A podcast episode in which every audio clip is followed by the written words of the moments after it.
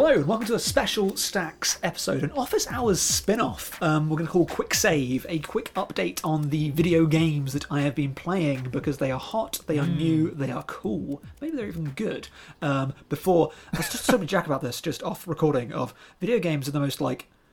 They just become obsolete. Like, you know when you drive a car off the lot and it depreciates in value straight away? I feel like the week after the game is out, people don't really care about you talking about it more. Everyone's like, only about this! Which is crazy. And then, but yeah. Which is absolutely crazy to me. Because I had like so many Baldur's Gate 3 opinions, and now it's like, forget about that, Starfield's out. I'm like, I have those opinions too.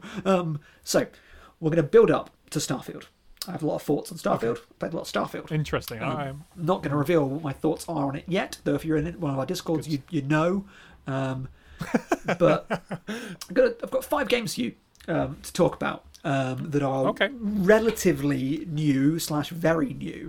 Now, the first game... Miss Pac-Man. To quote Justin McElroy, video games have come a long way since Pac-Man. So, they're not all that anymore. So, the first game, and let me look up its name because I'm a bad human being. Mario. Super Mario Brothers. Super Mario Brothers. So I played this because it was super short, and it was on Game Pass. It came out at the end of July apparently. It's called Venba. It is Venba. About an hour and a half long, maybe. It's a visual novel game. It is you play. We don't really play as any of the characters.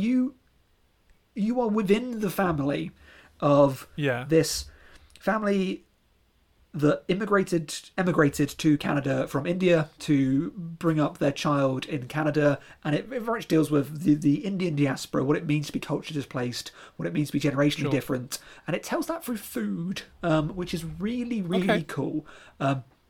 It's imperfect. I read a thing recently, and I disagreed with it about the thing it was about, but I thought the metaphor was really good. And I don't know who coined it, but it was really fun. It was this idea of the writing in a show. I don't know what show it was. They're like, it's all swings and throws, but no one's actually playing baseball. It's all the big hits and the big throws, and none of the in between stuff. And without that in between stuff, it doesn't really work. It's the game isn't here. And I feel that Venba is very blunt with its thematics of we are saying important, meaningful things, but because it's this slipshot through time of this year, and then we jump, and then this year, it's all home runs and big throws, and there's none of the texture of the baseball game around that, to borrow that metaphor. No incidentals between the large life events. Every line is going for it, and the things it's going for are really interesting. The things are really interesting. And I like the central gameplay mechanic, which is that you have to cook these meals that mean something at that time period, and it really earns it at the end. But how the gameplay mechanic works is it obscures the recipe from you. You have to kind of like work it out somewhat. So like you have your mother's cookbook, but bits of it are grayed out, so you have to experiment a bit, and it's a bit annoying trial and error, and then it finds a way to make it interesting because it finds different ways of obscuring the instructions, or they're being told by someone else. So it becomes this creative cooking discovery of you learning to cook these important cultural meals correctly, and then it becomes almost like a boss gauntlet towards the end of now. It finds a good video game way of telling a story about culture. The story is fine, and I don't think the writing is very, very special, but it is a different thing from a different perspective that is trying an interesting thing of the interactive layer that is eventually additive, and I think it's really cool, and I think people should play it. It looks like a nice, cozy little short form, I assume indie game. You know. My next game is a video game called Quake 2. I have heard of Quake 2. Quake 2. One of the greatest video games of all time, Quake 2. I absolutely adore Quake 2. Quake 2 just came out again, was remastered. But I think the people that did the System Shock reboot, it's an incredible remaster. It's on Game Pass. Just play Quake for a minute, you're like, oh, nothing feels like Quake anymore. Just it's so fast, it's so fun. And as part of that, Machine Games, those who made those Wolfensteins, the new Wolfensteins, that are really good. They made a new mini campaign, so just a set of fun Quake 2 levels that I've been Cool. Play it every now and then. It's great. It's just Quake 2 is good. Quake 2 is really good. The remaster looks awesome. It's got like ray tracing stuff, so the light bounces around, whatever. It's just Quake 2 is so good. Quake 2 is so good. I love Quake 2 so much. Here's the Jack game. Sea of Stars. Oh, I've played the demo. Cool. It's really good, I think. You think? Okay, interesting. Sea of Stars is really interesting. I need to play more of it, but unfortunately Starfield came out, so I've not played that much of it. I think it starts really badly. Yeah, okay, cool. So you start by... It looks like Chrono, so it is a turn-based RPG in the vein of Chrono Trigger specifically, and it looks so much like Chrono Trigger. Very much so. And you are on Sky Islands. Definitely. You do a not a random battle because the sprites are out there and you attack them, and it doesn't tell you the battle mechanics, and you think there's some stuff going on. Not at all. And you're like, what? And you just fight, and it's fine, and you just win.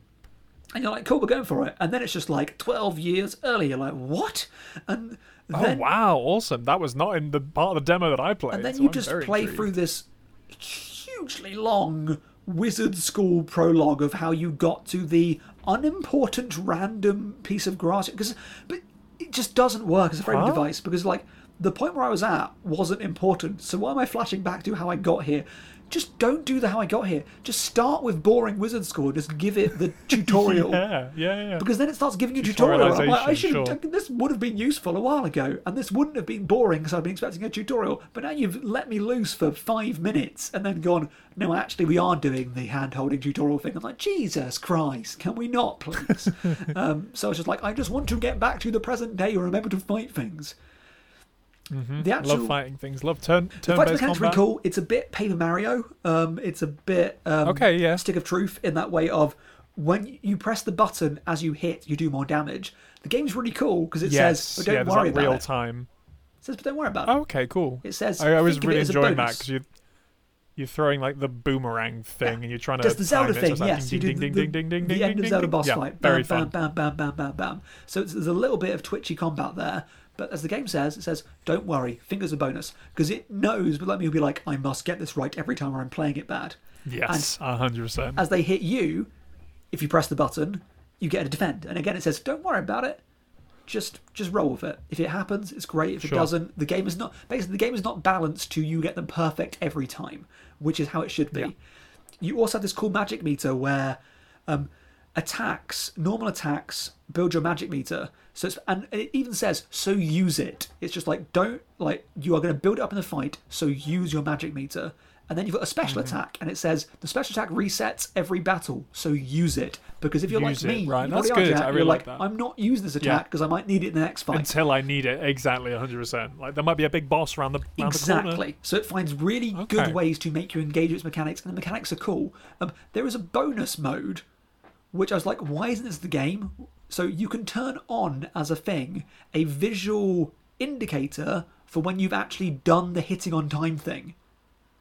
Oh, why isn't that? I don't know. It's so useful because it's really, and it makes it more satisfying because it turns out I was hitting it more than I thought it was, but I didn't even know. Okay. So you've done that on, and you've got to turn on a mode that refills your health between each fight. And I was like, yeah, I'll just do that because... That seems like the spirit of the game. And the combat's cool. I played more of it. The boss battles were fun. It added a new mechanic recently. It's unfurling itself. It's really cool. It's really good. I like it. I've been looking forward to this for a while. It's a Jack actually. Game. It's a Jack game. It is a Jack game. I love my turn-based JRPG style. Really cool art, like art style here. Yeah, it's quite true. And it's Chrono Trigger. I like this interrupting. It says like they have this many turns until they can attack, and you can, if you do the right moves on them, you can interrupt them and therefore jump their turn, which is cool. I love turn-based fighting. Just love that stuff, and I like games that find a way of making it interesting without making it real time, because real time stresses me out. I want to just pick stuff. It's great. Baldur's Gate 3. Looks cool. Holy moly, this game is absolutely incredible. It's so goddamn good. It's so goddamn good. I've played quite a lot of it. I am up to the third act and I've dropped it, so I'm going to play Starfield and get back to it because playing it makes me not like Starfield as much because Baldur's Gate 3 is this is a genre that I hold very close to my heart. So sure, there's the CRPG. Then there is a lot of conversation about RPG types, and we previously said JRPG. The term JRPG has been debated recently, and I think very interestingly debated, as maybe we shouldn't say that because it doesn't make sense to say that a genre is nationalistic. And it was revealed that a lot of Japanese developers felt that it was like a pejorative of like, oh, there are RPGs and the different RPGs. Like, we're making RPGs, all right? Why are you saying we're making different RPGs? Sure, that makes sense. Which is very, very true. So I'm trying to say turn-based RPG more. Turn-based, yeah, that makes sense. But genre names are useful, and when you say JRPG, I know exactly what you mean. Yeah, but it's like, it's shorthand. I know. But it has connotations of, we can move on from that. But CRPGs, computer role-playing games. Now, you're absolutely thinking, many games are on a computer and they're role-playing games. CRPGs. I don't want to role-play a computer. I'm gonna say two words to you that will mean nothing to you, but the audience that knows, but Infinity Engine. You're damn right. I don't know what that means. This is Infinity Engine style classic. So top-down, crunchy, fantasy, really great stuff. Mm-hmm. The most recent popular one was Pillars of Eternity, really, but the heavy hitter was Dragon Age Origins. Not 2, not 3. Dragon Age Origins was a return to. This is one of those. And it's a sequel to Baldur's Gate 2, obviously, Baldur's Gate 1, which are legendary games. And I do love that they've called it Baldur's Gate 3, because they could have so easily called Baldur's Gate. And it's not... I mean, it does continue, because I think there's characters that return, but it's standalone completely. It's just a new thing. And people were like, oh, you can't call it 3 because people... But it turns out no one cares. It's cool that Baldur's Gate 3 came out, and it's really indicative of, no, this is properly. And in a world, which is this world, where the CRPG is dying out, man. Dragon Age Origins was so cool, and then they're like, what if we made them more like action games? And it feels like that time was gone. And my other favourite genre is the immersive sim, which is Deus Ex, Thief. Most recently, Prey and the Dishonored games. Arcane are so good at making them, which is why I played so much goddamn Redfall. I didn't realise they made that. Yeah. We don't talk about Redfall anymore. Redfall Summer was not long-lived. No. But... Yeah, and the CRPG at its best has a bit of the immersive sim in it, of just like complete systemic interaction with the world. And Larian Studios, whom I like a lot, they made Divinity Original Sin 1 and 2 most notably, and the other Divinity games. Divinity Original Sin 1 and 2 for me are the games that most felt like, oh, this is like playing Dungeons and Dragons, in terms of there is an expressive layer to this of creativity. I didn't like 2 as much because it felt more video gamey. It had more mechanics. Yeah. Because why I loved 1 so much is because you could just break it by thinking about its mechanics and just bust it. So in Divinity Original Sin 1, I would start every combat encounter by sneaking one person in and just gaming it, so not pulling aggro and just putting... He had a power that made an oil slick and just covering the entire ground with as much oil slick as possible, but it wouldn't aggro the enemies, and then get my one person to cast Fireball, and then just every fight would be done. And it was like they would just all die before the combat even started. And I was like, the game should not let me do this, but it does. And in the second one, they added magic armor, and then I couldn't do that anymore. And I was like, God damn it, why are you limiting? And it's just so many cool systemic stuff. Baldur's Gate 3 is a realization of D&D 5th edition in video game form, and it's really awesome. If you like D&D 5th edition, like I do, it's fun to play. I will say that at points it feels like it's stymied a bit by that. So you played some 5th edition. The long rest and short rest feature feels a bit redundant here, because I'm just like, it's long resting. And speaking as a DM, long resting and short resting works in D&D because you can, on the fly, match your encounters to, I know when the party have a long rest. But in a video game where you're playing sessions for as long as you goddamn want to, and because it's open, you don't know what combat's going to follow what combat. it becomes a bit like, you should really long rest after every fight, but then that just feels like every, a bit, so yeah. So why even have it? So I don't like that bit. But as a cool gameplay system of imaginative interactions that gives you control of what you can do in the world, it feels like it is really splintering out quite beautifully. The first act is wonderful, of you really carve out your path and do cool stuff. The cleverest thing about it, and this sounds so silly, putting the dice on screen. Oh really? I haven't really like seen much gameplay of this, but that sounds in a Disco Elysium way of So you do the speech check and it tells you you need to reach this for this to work. Click to roll, and you click to roll, and you so therefore you know if you failed or not, and then you can add your bonuses there. So I've got a member of my party who has a skill that just gives you a +3 to check. So I'm like, oh, I'm going to make her do that to me right now, and it's not punitive because I thought it would be like, oh, I need to remember before every conversation. Like, no, you can add it here, and you go, oh, you've got this special skill that you use once a day, so you can stack up, and then it will load up being like, oh, and by the way, because you chose this option earlier, you're getting a +5 to this. So it shows you everything that really makes it clear what the stakes are and how to do it. And it's just such a clever little mechanic that really changes the whole game of being like, oh, it's just the making visible, which Starfield doesn't do. And I'm going to talk about that in a way that's really, really kind of annoying.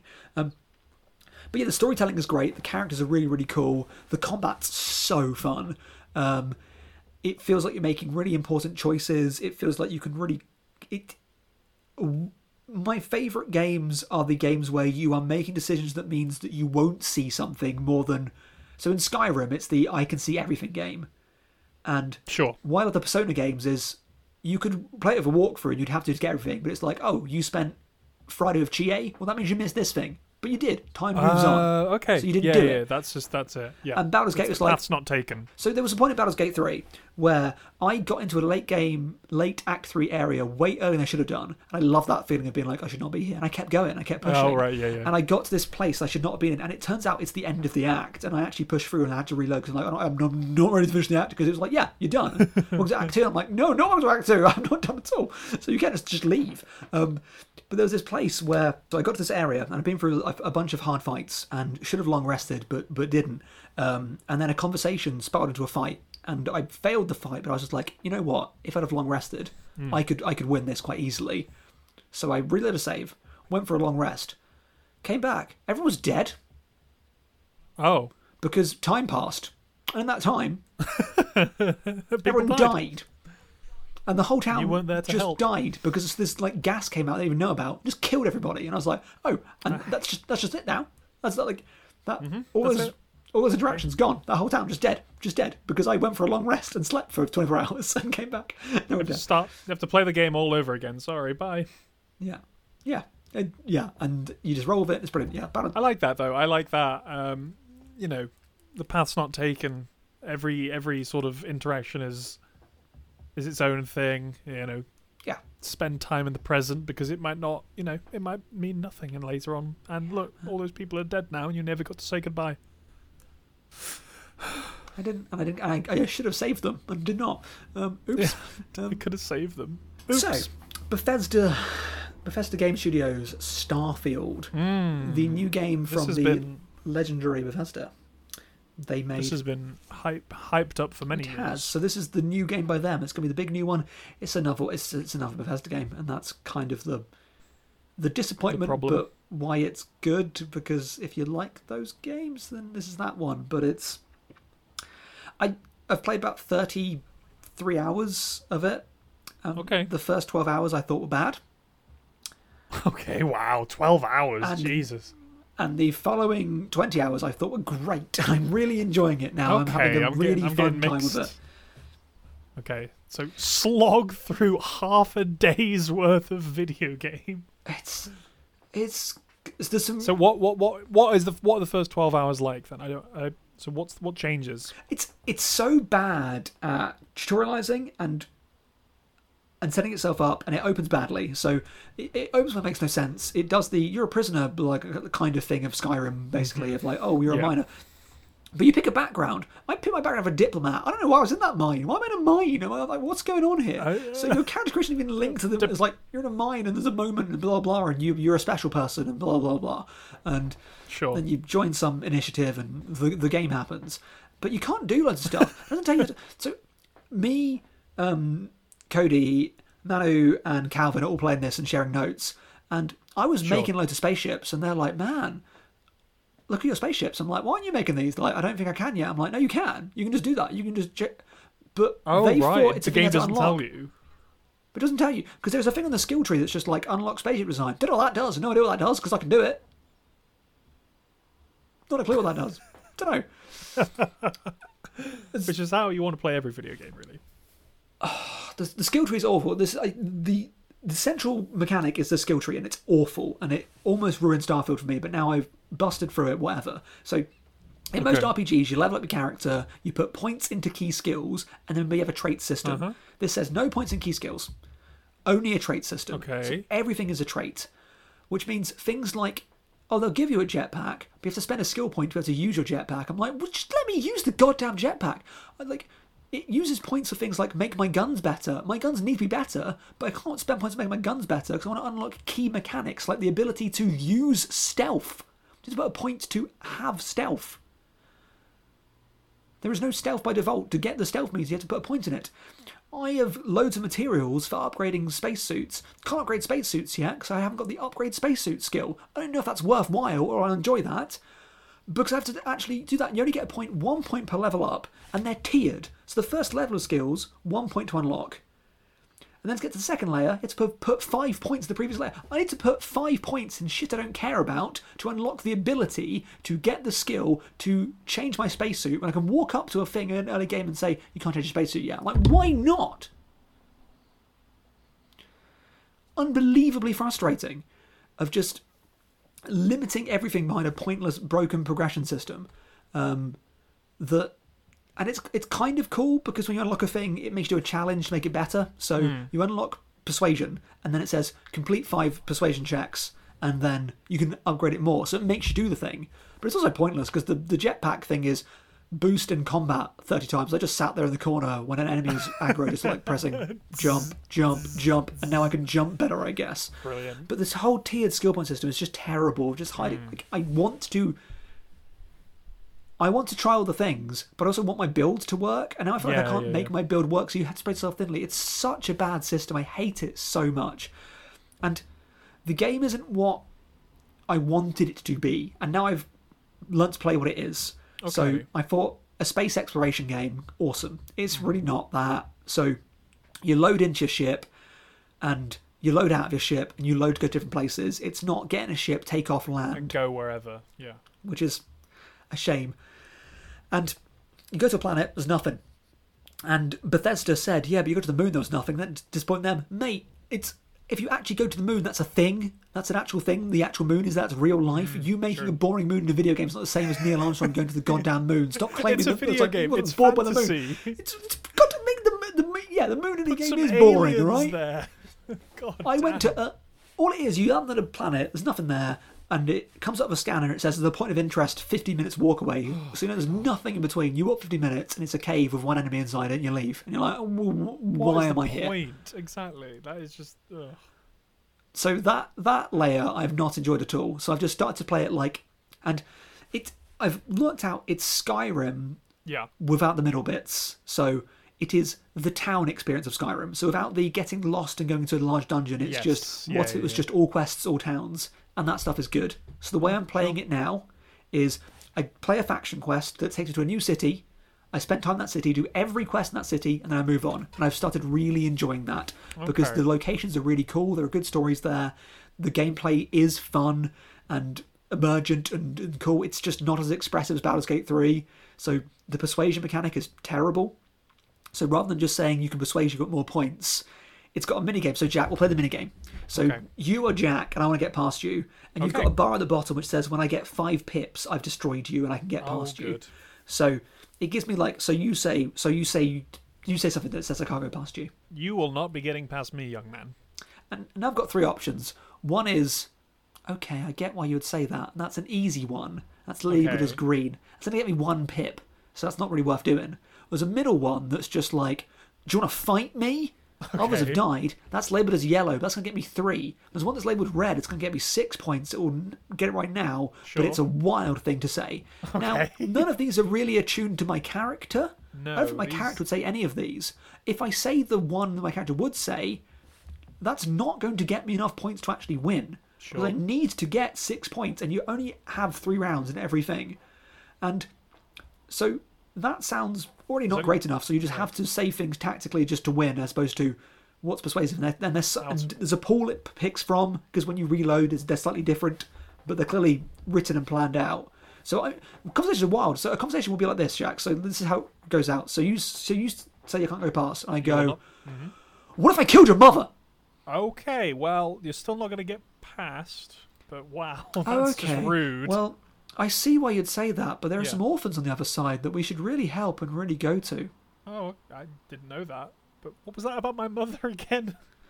I'm a man of peace. Every conversation's like that. You have to oscillate between being like, I'm a violent, angry man, and being like, oh, please, the church. Okay, like, so what is going on in these conversations? Totally mixed match. Like, that's bad enough, but it's not as simple as you pick the option. It's doing the dice roll in the background, but it never shows the dice roll. So you just fail. And I'm like, well, I picked the easy option. It just failed. Okay.